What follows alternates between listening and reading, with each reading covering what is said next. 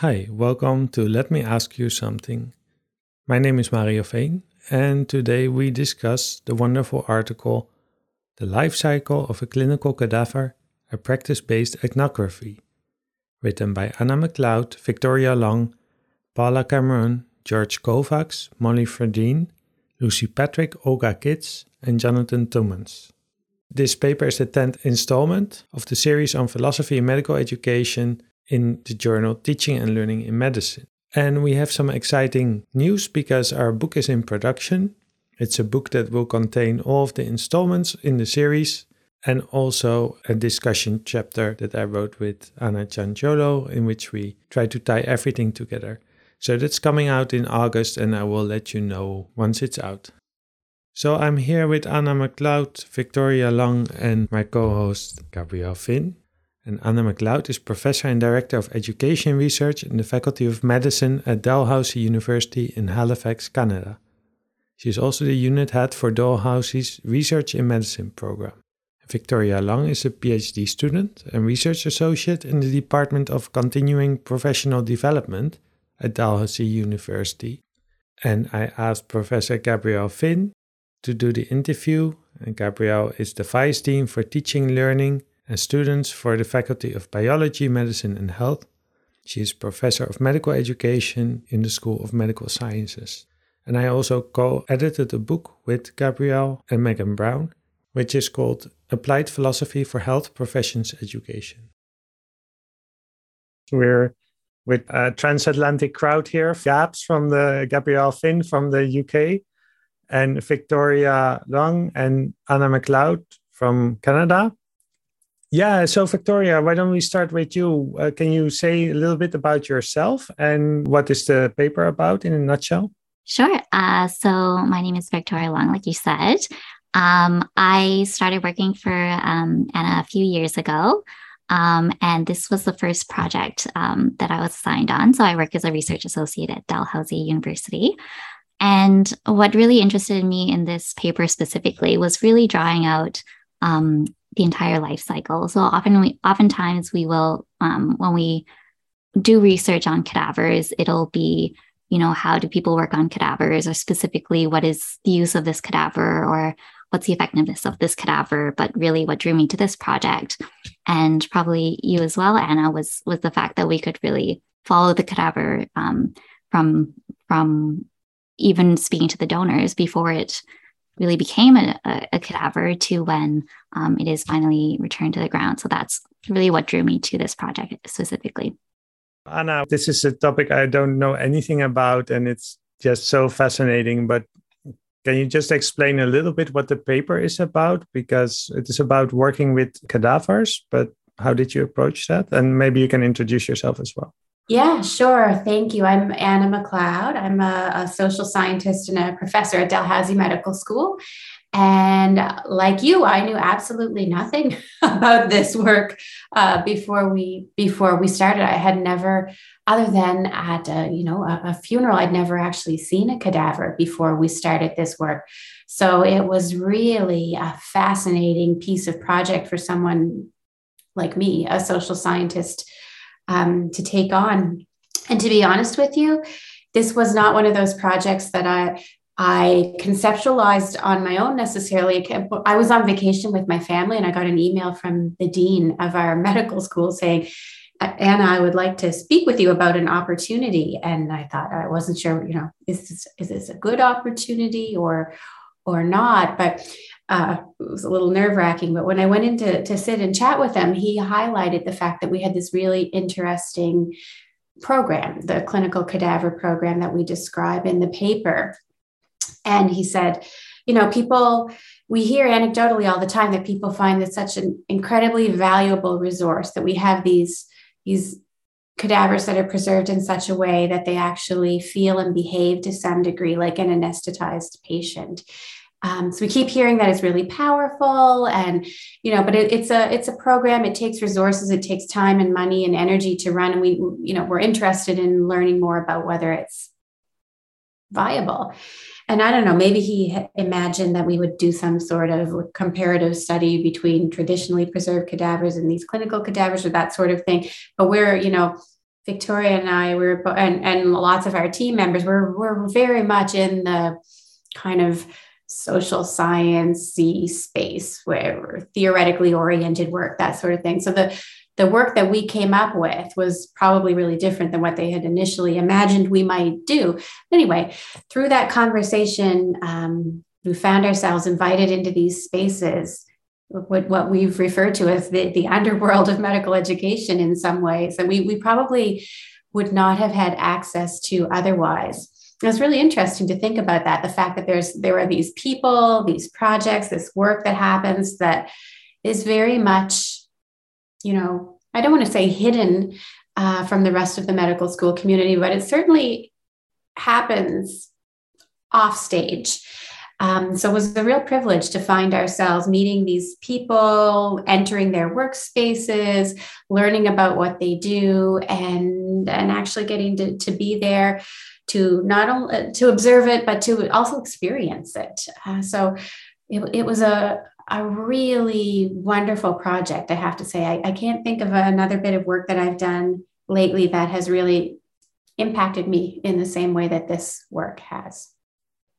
Yeah, I'm really excited to talk about this as well. It's such a fascinating topic. And of course, everything to do with death and mortality is also very philosophically interesting. Yeah, absolutely. Yeah, but one of the things I love about doing this podcast is that I get to invite actual experts to do most of the interview. And Gabs, we know each other from another book about philosophy that we co-edited together with Megan Brown. You are much more knowledgeable about this topic. And could you maybe introduce yourself and say how you connect to this paper? Absolutely. So I'm Gabrielle Finn. I'm a professor of medical education and vice dean for the Faculty of Biology, Medicine and Health at the University of Manchester. I started life as an anatomist. I call myself a closet anatomist these days. So my anatomy is limited to doing workshops and things for the public on trying to bring surface anatomy and living anatomy back into public consumption and anatomy education, I guess. I do a lot of research on anatomy pedagogy, so I loved this paper and found it extremely interesting. And there is so much just from your brief introductions that I already want to unpack. So I think this is going to be an exciting conversation. Yeah, go ahead and unpack. Well, I mean, where to start? I think actually, I mean, you gave us some great background on how the study came about from your dean, and I was really struck by the fact that you mentioned this was the first time you'd seen a cadaver, Anna. I don't know about Victoria, so maybe even just explain to people what that was like as a person, as, you know, when you're faced with your own mortality, and as a researcher. I actually have a medical background, so I went to medical school and I saw a cadaver as a medical student. But I will say that the cadavers that we work with, we have the privilege of working with at Dalhousie, it's very incomparable, the amount of realism. They really, when you walk into the room, they really look like sleeping patients versus the traditional cadavers that we work with. It's a lot easier to disconnect from the fact that it was a person because of how different it looks. But I will say the first time I saw a cadaver at Dalhousie, we call them the clinical grade cadavers, it was definitely shocking. And also, I remember specifically when I walked into the room where there were multiple cadavers, that was particularly shocking as well. It wasn't just face-to-face with a cadaver, but with a room full of cadavers. That is particularly striking as well.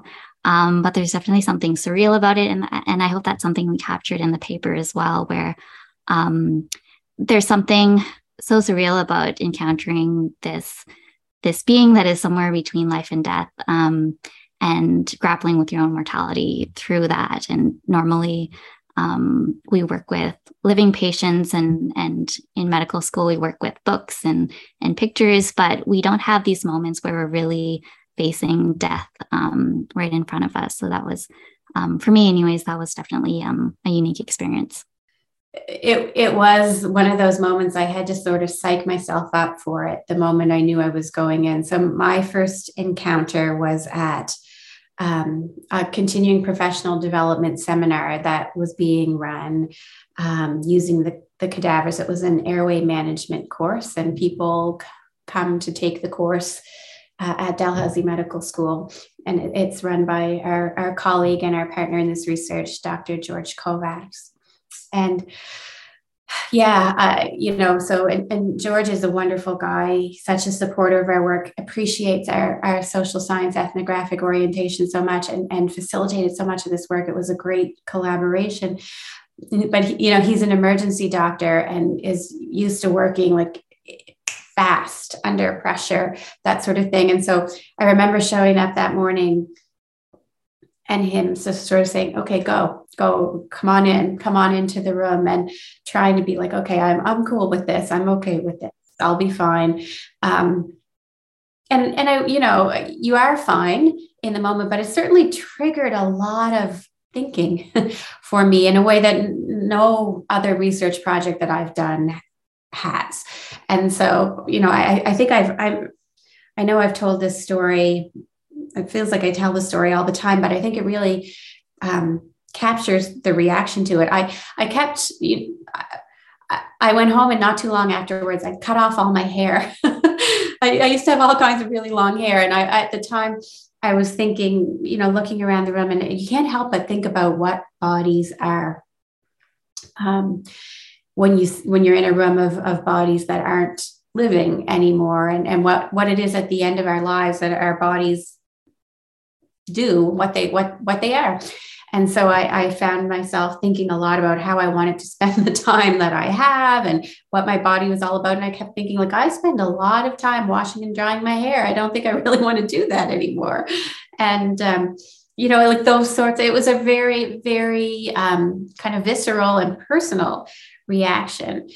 And interestingly, like when we have written about this work, the paper we're discussing today and in other places, the reflexivity piece is really interesting to try to write about. And we've had feedback, like, you seem to want to talk about your feelings a lot, but it was a very emotional process for us. Some of us, so, we were quite a diverse research team. Some of us, like Victoria, our MDs, have that background and have spent some time. But many of us, it was a first. And so it was an interesting group of people to bring together to really think through what we were seeing and what we were experiencing. You mentioned in your introduction that the idea that you might compare traditional with your clinical grade cadavers, or what you refer to in the papers as the cadaver-based simulation. And I think just in terms of grounding the conversation, it's quite interesting just to explore what that means to people who are not working in the field of anatomy. Traditional, I would imagine you are meaning formalin, formaldehyde, fully fixed, fairly immovable cadavers. And then here we're referring with these clinical grade cadavers, you're talking about soft fix teal embalming, which was pioneered in Dundee in Scotland, and it gives that soft, more movable and slightly more lifelike presentation of a cadaver. You can move them, you can separate the planes, and the tissue is just softer and more manipulatable. But I guess it's just to really clarify for people what you were referring to in that space. Yeah, that's exactly it. That's exactly the difference. And, one of the things that was really interesting for us to explore is many of the people who work in the program, who work in the actual, they're called, I think I'm getting this right, Victoria, cadaver technicians, who actually work to do the preservation work, are trained as funeral directors and formally trained in embalming. And so it was really interesting, just by coincidence, before we took up this research project, we've been doing a sociomaterial study of simulation, with looking at the tools of simulation. So mannequins and task trainers, and even simulated patients to some degree, to think about how the materiality of those things influence the way that people engage in simulation. And so what we saw was, you know, there's something about the mannequins, the sort of, you know, the expressions on their face or whatever that inspired a certain kind of behavior. People would be jokey, or sometimes they would, you know, animate the mannequins and use a funny voice to fill in backstories, those sorts of things. But the materiality of those tools inspired a particular type of behavior in the simulation space. So I think coming directly really from that work into the looking at procedural skills teaching and simulation with these clinical cadavers, as we call them, couldn't help but compare how the behavior in the room was quite different. And we think it was, you know, our theory, our analysis was that had to do with the cadaver itself as being the basis of the simulation. And so a lot of the conversations that we had with people or the things that we would see people doing involved the cadaver technicians or working with clinicians to build a better simulator in some ways, right? Like there would be conversations between physicians and the people in the program saying, you know, in real life, a patient would do this if we performed this procedure or whatever. Is there any way that we can work with the cadaver to make it do that? So there was this really interesting collaboration between clinicians and people who worked in the program to try and build an excellent simulator to some degree. And there was a lot of pride about how we were contributing. They were contributing to an excellent educational experience. I guess for me, it's that word simulation that sort of doesn't quite resonate with my experience in UK anatomy education. You know, traditional cadavers are formalin fixed, you know, are used for gross anatomy, so for teaching through dissection or prosection, where the parts have already been pre-dissected for students and they're looking at things in isolation, so maybe only a lower limb as opposed to an entire cadaver. And that, you know, what you're speaking about in terms of cadaver-based simulation is just seen as anatomy and procedural CPD with cadavers rather than using the word simulation. And I guess it already gets me thinking about the transitions that you've so beautifully articulated in your paper about when a cadaver is a person, becomes a resource, or in this reference, it's almost have become a mannequin, haven't they? You know, they're taking the place of a high fidelity simulator. And yeah, that's the bit that kind of, it really stuck with me thinking, actually, maybe I feel a little uneasy with that reference, but that, you know, that just comes from my own experience about, you know, when does a body become a thing? It is complicated for sure, you know, and we see it in the language that people use. Some of this complexity. I don't necessarily know that some of the people who work in the program would be comfortable with calling a cadaver a simulator either, and yet it is sort of what we're observing happening with them. I mean, there was definite resistance to using the word tool, like a teaching tool. It's very complicated. I mean, you see it in the different pronouns and the different words that slip into people's language. Is it he, she, and it, they, those sorts of things. It's complicated. It really is. I think you've hit the nail on the head there in terms of, I don't think in anatomy education or even science, medicine in general, our lexicon has evolved enough to keep pace with the changes in the way that we teach or the issues that are happening in society, you know, pronouns and how a cadaver may have identified in life, for example. There's lots of assumptions that we have to make. The debate about sex and gender and things being in binary opposition, we haven't kept pace. And maybe because we're talking about death, it just stagnates all those conversations and it makes it quite difficult to unpack.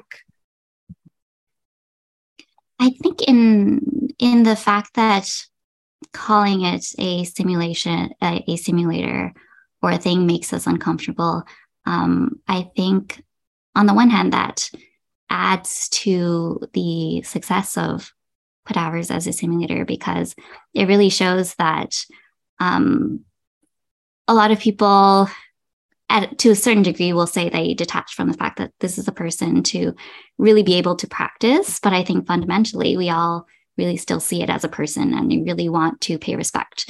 And we still have this sense of the sanctity of the human body, and those elements of the humanist that always permeated those interactions with it. That is actually the thing that really enhanced that experience. And just going off of some of the things you talked about, Anna, with the experience being very different, I can think of an example. So one of the times when I was doing an observation of the cadaver work, it's in the simulation suite where there's this glass wall, and it has two areas where you can practice. So in one area, there was a cadaver and people were practicing on the cadaver.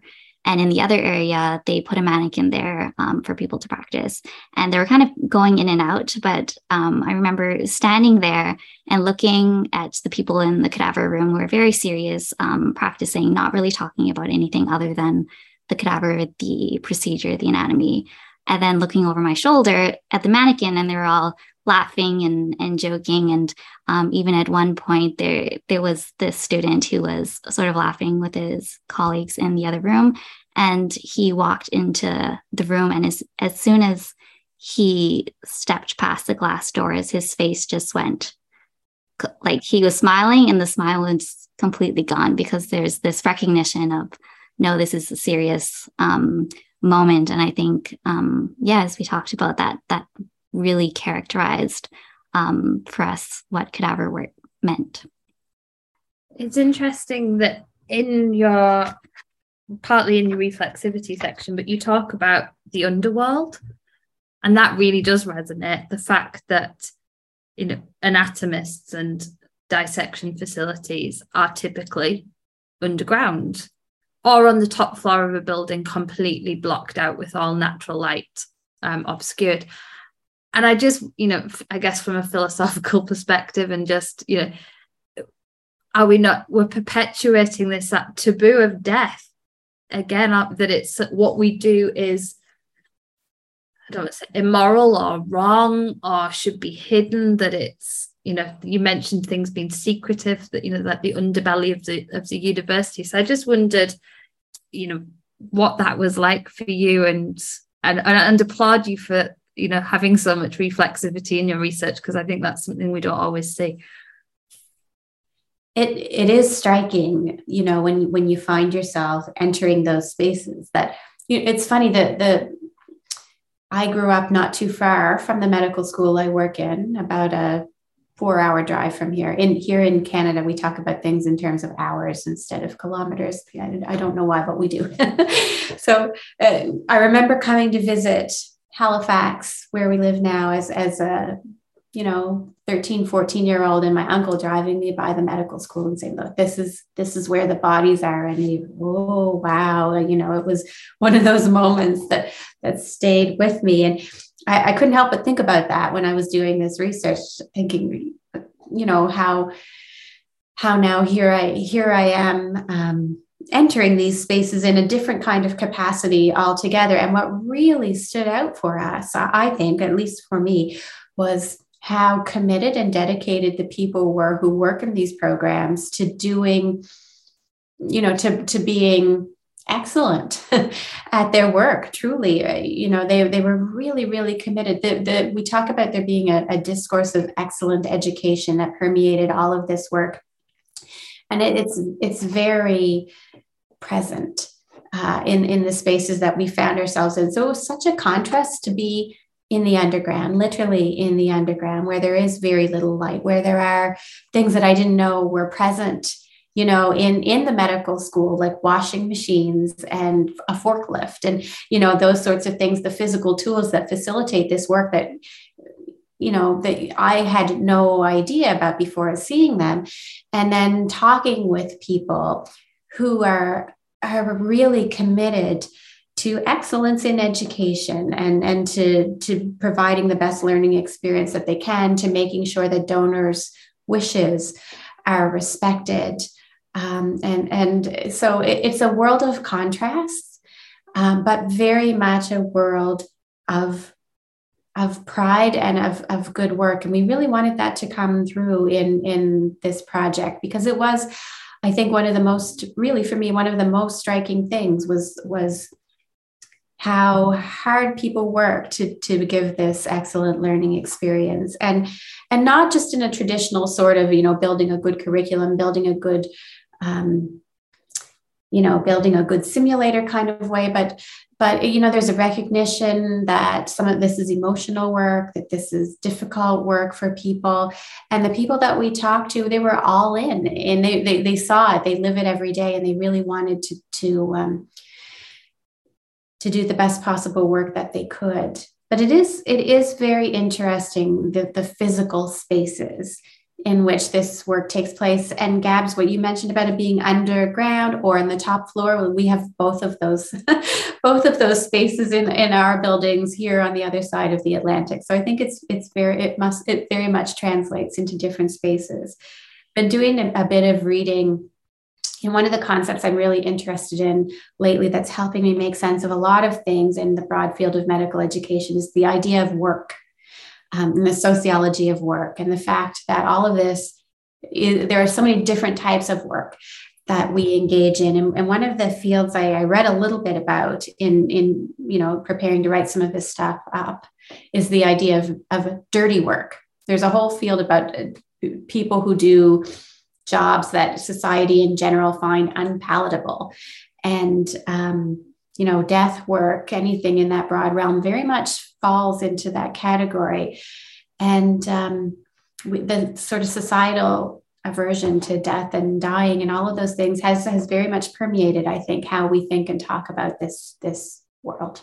Absolutely. I mean, my first my first job in a university while I was trying to get doctoral funding was as an anatomy aide. So that was below the technician, washing, preparing bodies, and it fascinated people. Everyone, there are war stories that even in general broad society seem to keep, rolling around, ideas that we all run around with hands and are playing pranks. And it's absolutely couldn't be further from the truth that, the pride in looking after somebody's loved one and the dignity that's preserved. And I think you did a really good job when you talk about the transitions of the cadaver in capturing that. It is difficult work, absolutely. And, Victoria, you said there's lots of coping strategies that people use in order to, I guess, protect themselves, because you are doing something that's difficult. You're working with bodies in various states. However, I think it's a real honor to do that. And I hope, and, I think that comes across in what you're saying. I think I'd really like to unpack some of your methods, because I think personally ethnographic stuff is fantastic, but maybe we could just wrap up on some of the kind of the framing of the paper and the cadaver side by just thinking about the hidden curriculum and all of that tacit and implied messaging, in the physical space, in the way that people talk or don't talk about cadavers, and the way that I feel we forget the different discourses and significance that the body has. We're quite happy to talk about cadavers in a very scientific, clinical way.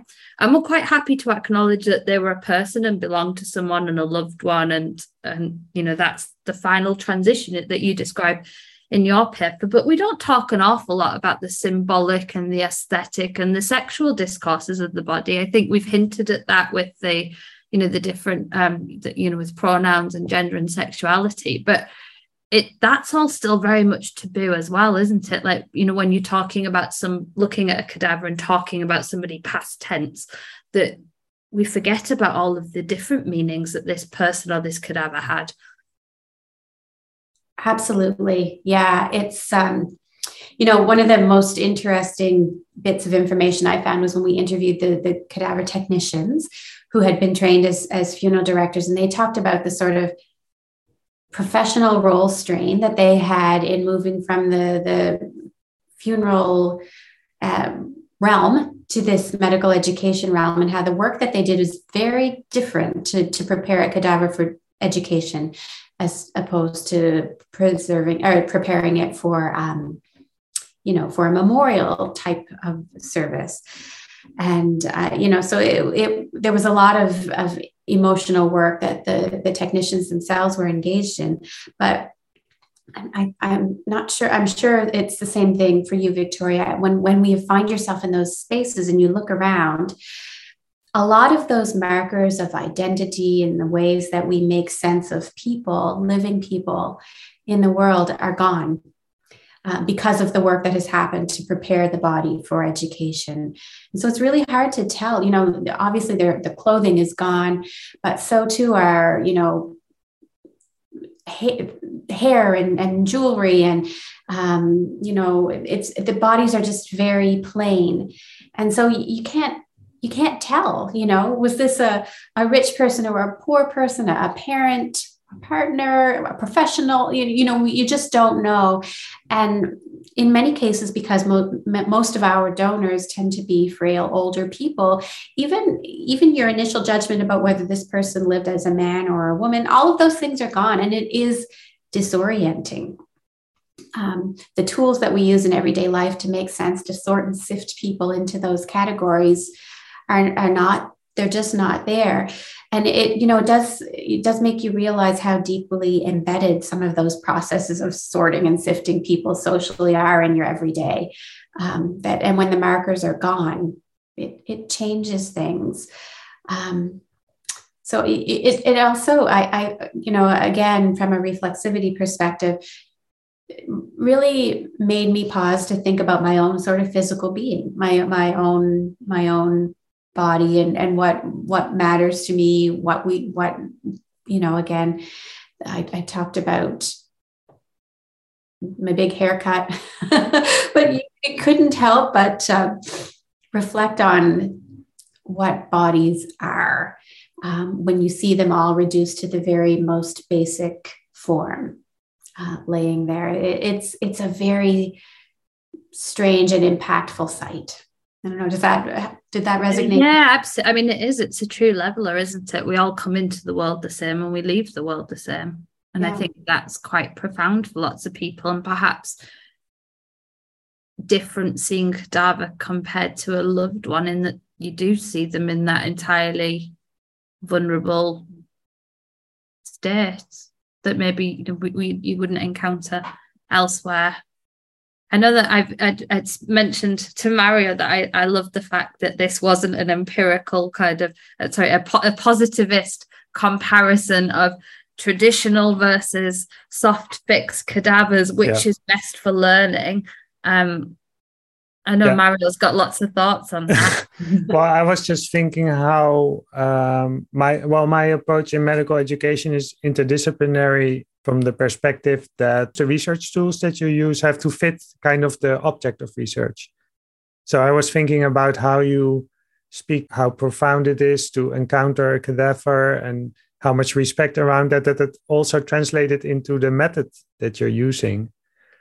And sometimes with a paper like this, I try to imagine, what if this study had been done by another study? So Victoria, you talked about this student walking into a room and changing kind of the facial expression, kind of being first cheerful and laughing with the mannequin, and then being face to face with the cadaver, something happened. So I guess you could, in a more traditional medical education research way, you could maybe formulate that in terms of attitudes towards the cadaver, and you could examine how the attitudes of medical students change, during this training, or you could measure it before and after.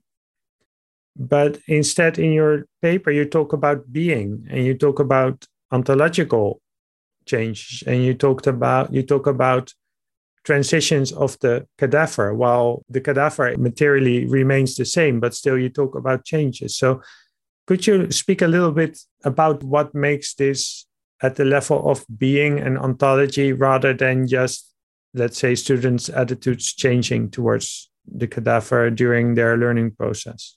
I think you bring a really important point to the conversation. I think a lot of the conversations we have been having around cadaver work or simulation work has been around fidelity.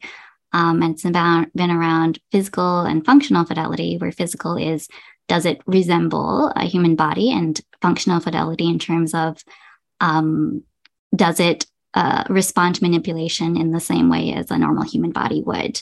And those are really our two frameworks for understanding, is this a, for measuring, is this a good representation? Is this a good simulation of real life? But what we found in our research is that there may be something missing in that. There may be something missing in the fact that this is a human body. So in the ontological fidelity of the human body, because really, I think the advancements in technology and having these really high-tech mannequins is excellent. But as we see, the most technologically advanced mannequin we will ever produce will not reproduce that humanity of the cadaver, which really affected every simulation. And so what we're offering in this paper is maybe we need to look beyond physical and functional fidelity, or the ways we usually see fidelity, and draw on a philosophical perspective to understand maybe there is something to be said about another type of fidelity, which could be ontological fidelity, or the idea of what this is. I found one of the things that from a methodological perspective that really we needed to do was to build in lots of time to honestly, to just chat, to just discuss what we had seen. Because the things that Victoria is describing, the complexity of it all, we were seeing it and we're living it, but it was through our kind of collective conversations with our multiple perspectives that we were able to make sense of what those missing pieces were, and where we could direct our findings and our inquiry and our findings, so that we were able to offer something that wasn't already there. So, you know, I think one of the real strengths of our project was that we had people like Victoria with a medical background, people who were really comfortable and at ease being around the clinical cadavers. Two of our team members, George Kovacs and Lucy Patrick, are emergency physicians who work in the clinical cadaver program.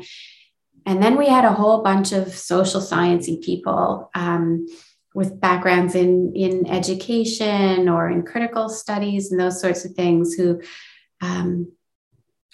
and some with training in ethnography.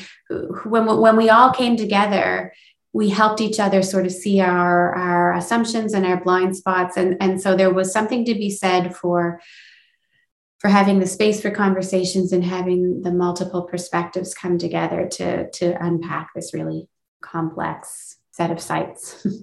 It's really tricky, particularly in the UK, to get ethnographic studies approved. Even observing, obviously, you know, you're observing real live people, but you're also observing really, you know, people who were alive and are now dead in the underworld, quote, of the university. So I just wonder, you know, how you landed on ethnographic observation and how you were able to get that approved. Did you have any challenges with it as a method? Yeah, it's not the most straightforward way to collect data, that's for sure. And yet it is what I love to do. And I do think that for those of us who are sort of embedded in the educational work of a medical school, we're kind of informally doing ethnography every day. And I think that that's an important piece to think about. We live and work in these places. Well, we don't live there, but, you know, maybe sometimes it feels like we live there, but we know these places so well, that it's really, it counts for something, our sort of semi-insider knowledge of the way that places work. But in order to get the ethical approval to do long-term observational work, it's tricky for sure. So in this case, we were not able to take photographs. or videos of a space, that sort of thing. And so we relied on really traditional, you know, old school notebooks. We took notebooks and pens into the spaces and we took notes, and we had designed sort of an ethnographic template for things to pay attention to. But in reality, you know, what we did was we went in, and things that caught our attention, we documented by field notes. And then we made sure that we took the time to unpack, to discuss, as I was just saying. But it's not, it wasn't efficient, I guess, is the way I would say it. Like it takes time, and we had to work to build relationships with people. We had to meet people to gain their trust so that they would invite us into our space. It's not like we can just say, yeah, I'm going to show up at your cadaver lab and hang out. You know, we had to meet people and be invited into those spaces, describe what we wanted to do, and help them understand why we wanted to do it. So it evolved over time, where we were gradually invited into more spaces and connected with more people and those sorts of things.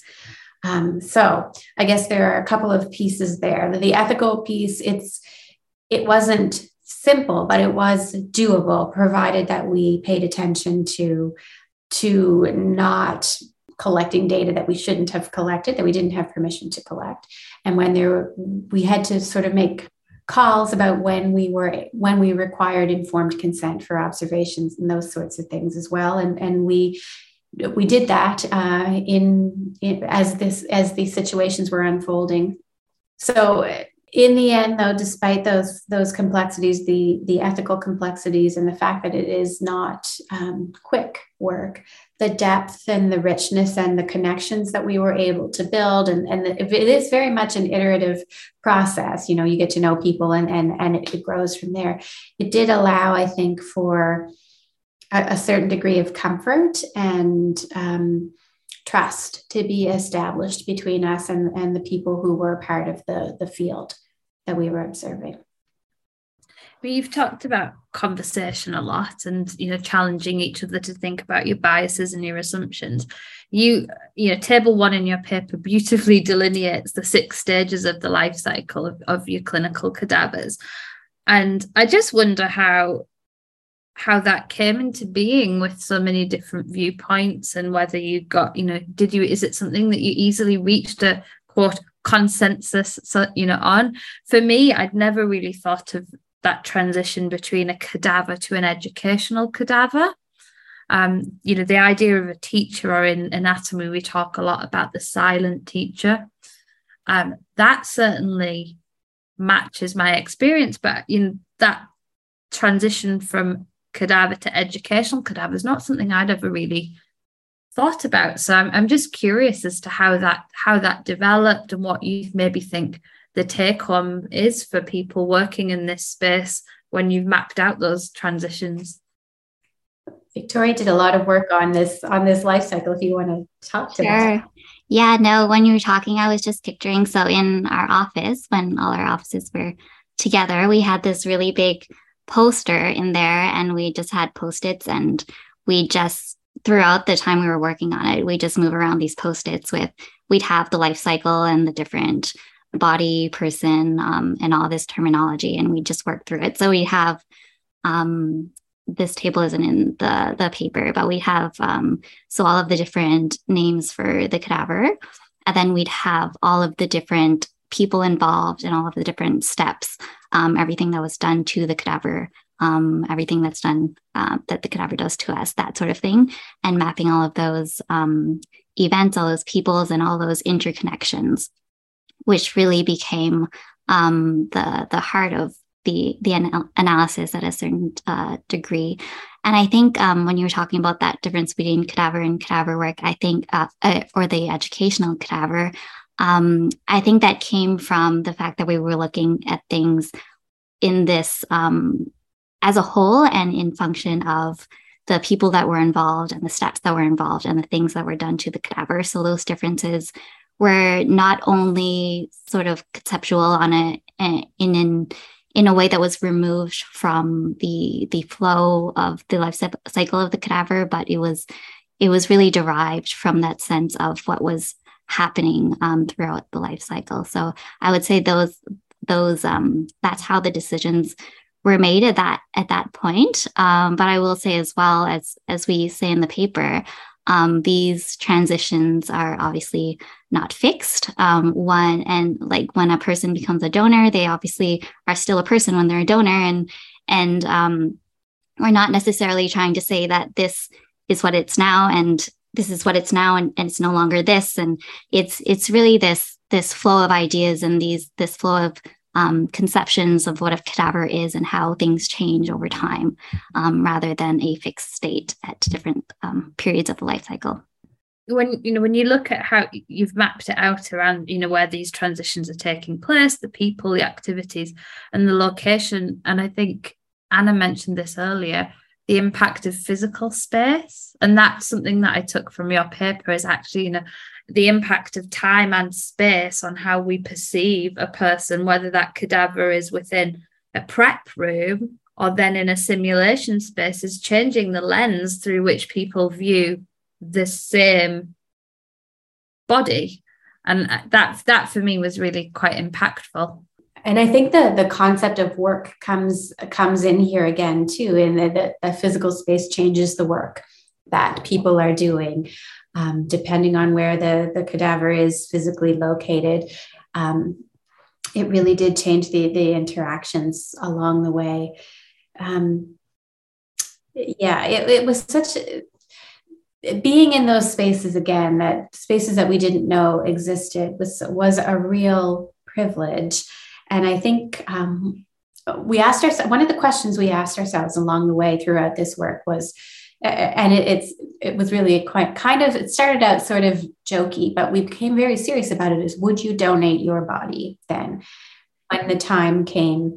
And it's interesting how, depending on where we were in this life cycle, our responses changed, from where we're thinking about it. And the only time I myself felt strongly compelled that, maybe I would, was during the last stage, the sort of teacher becoming a legacy, or the loved one, in the interment and memorial service.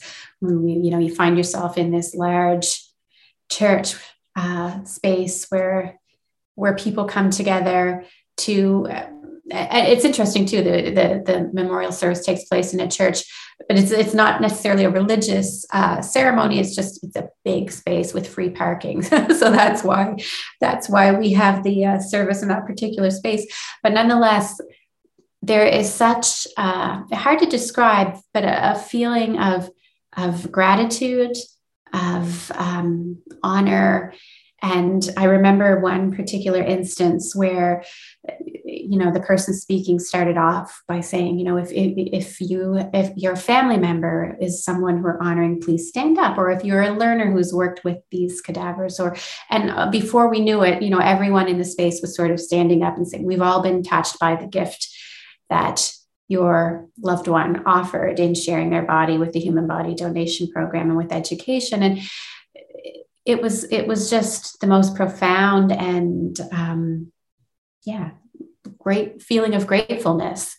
And so the physical space and the activities that people were engaged in really sort of changed the way that even we ourselves as researchers thought about what our own bodies and whether we might donate.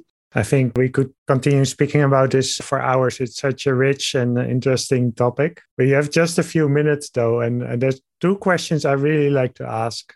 So the first one is kind of out of self-interest, because I'm involved in a project about emergency care simulation. Mm-hmm. No cadavers, but just the only thing in common is that you're trying to prepare students for something. And there, the discussion is also a lot about realism. So from your paper, I get the sense that realism, or fidelity, as you call it, it's not the only thing that counts. And I wonder if you could say something about what do you mean by ontological fidelity, And is that a concept that could also translate to other types of simulation in medical education? I think that's it's an important concept. In fact, Victoria and I are just bouncing a draft of a paper about why ontological fidelity matters back and forth at the moment. I think really at the core, what we mean by ontological fidelity, and jump in anytime, Victoria, but is the idea that there's something about realness that can't be replaced. And so, you'll see in simulation spaces that people take the time to write backstories for the mannequins, or they give the mannequin a name, they try to humanize it. And we spend a lot of time and effort on that. And I think it's important to do that, but it's not real in the same way that, you don't have to do that with a cadaver, because we know there's a story there. I don't think we necessarily need to know what it is. It can't be removed. The fact that there was life, that there was a living person who existed in the world, that sort of thing. And so, we're working on thinking about how ontological fidelity might be integrated into various forms of curriculum, and the idea being here that there are enough real stories, real perspectives, real people in the world that we can, in fact, provide that ontological fidelity in various forms of curriculum. That's a nice segue to the last question I want to ask, because Deleuze and Guattari, they were in their book, What is Philosophy? They write that philosophy is about the creation of concepts. So this is one of those concepts that you create or that you form. And while Deleuze is, I think, more and more known in research as well, but there's also often, I would say, a question of fidelity, because the work is used in different ways. And when people use the work of Deleuze, they usually use something about the rhizome. So I was really pleasantly surprised to see What is Philosophy used in an actual empirical paper. How did that happen? Oh, well, that happened purely by accident, I would say, in that I had some time because I was on sabbatical, and it was during the pandemic. I was supposed to be in Australia, and instead I was in my basement and I had time to walk and think, and I was on a winter walk listening to a podcast, actually, Mario, I've heard you recommend this podcast before, the Philosophize This. Yeah, by Stephen West. Yeah, exactly. Everybody listen to it. It's brilliant. It's fantastic. Absolutely. And I had been listening to a series of them, and one day I was walking, and the episode about what is philosophy came on. And I remember very clearly he gives the example of the fact that humans have sort of three fundamental activities: art, science, and philosophy. And so, when I was thinking about it in terms of cadaver work, the art piece was clear enough when we prepare bodies so that they look a certain way. The acts involved with preservation and teaching clinical skills and those sorts of things. But I thought, we haven't really thought about the philosophical work that's happening, the concepts that are being created. So I returned back and then did some reading, and Victoria and I sat in our office and listened together and worked through some of the ideas. And it just became a clear fit as a really strong lens to help us make sense of some of the ideas. Gabs, do you have any final thoughts? Why should people read this paper if they haven't already? I think this paper, it's fantastic. It's so powerful in the way that you delineate a really tricky, complex, personal, but special life cycle of a cadaver.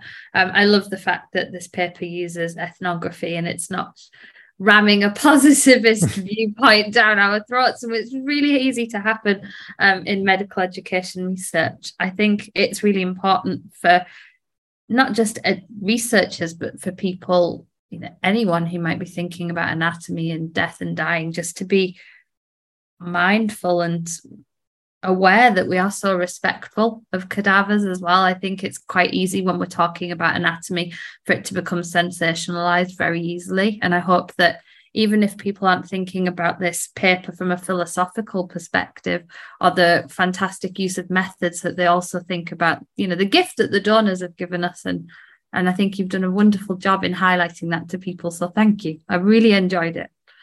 Thank you so much. Thank you. Thank you so much for this conversation. Is there anything you would like to add? It was a pleasure and an honor to be asked. And I just want to say briefly how much we appreciate everyone who contributed on our research team, who are all listed as authors on the papers, and the people who invited us into their spaces and shared their work and thoughts with us. Yes, I second that. Yeah, thank you so much for inviting us, and it's been really great.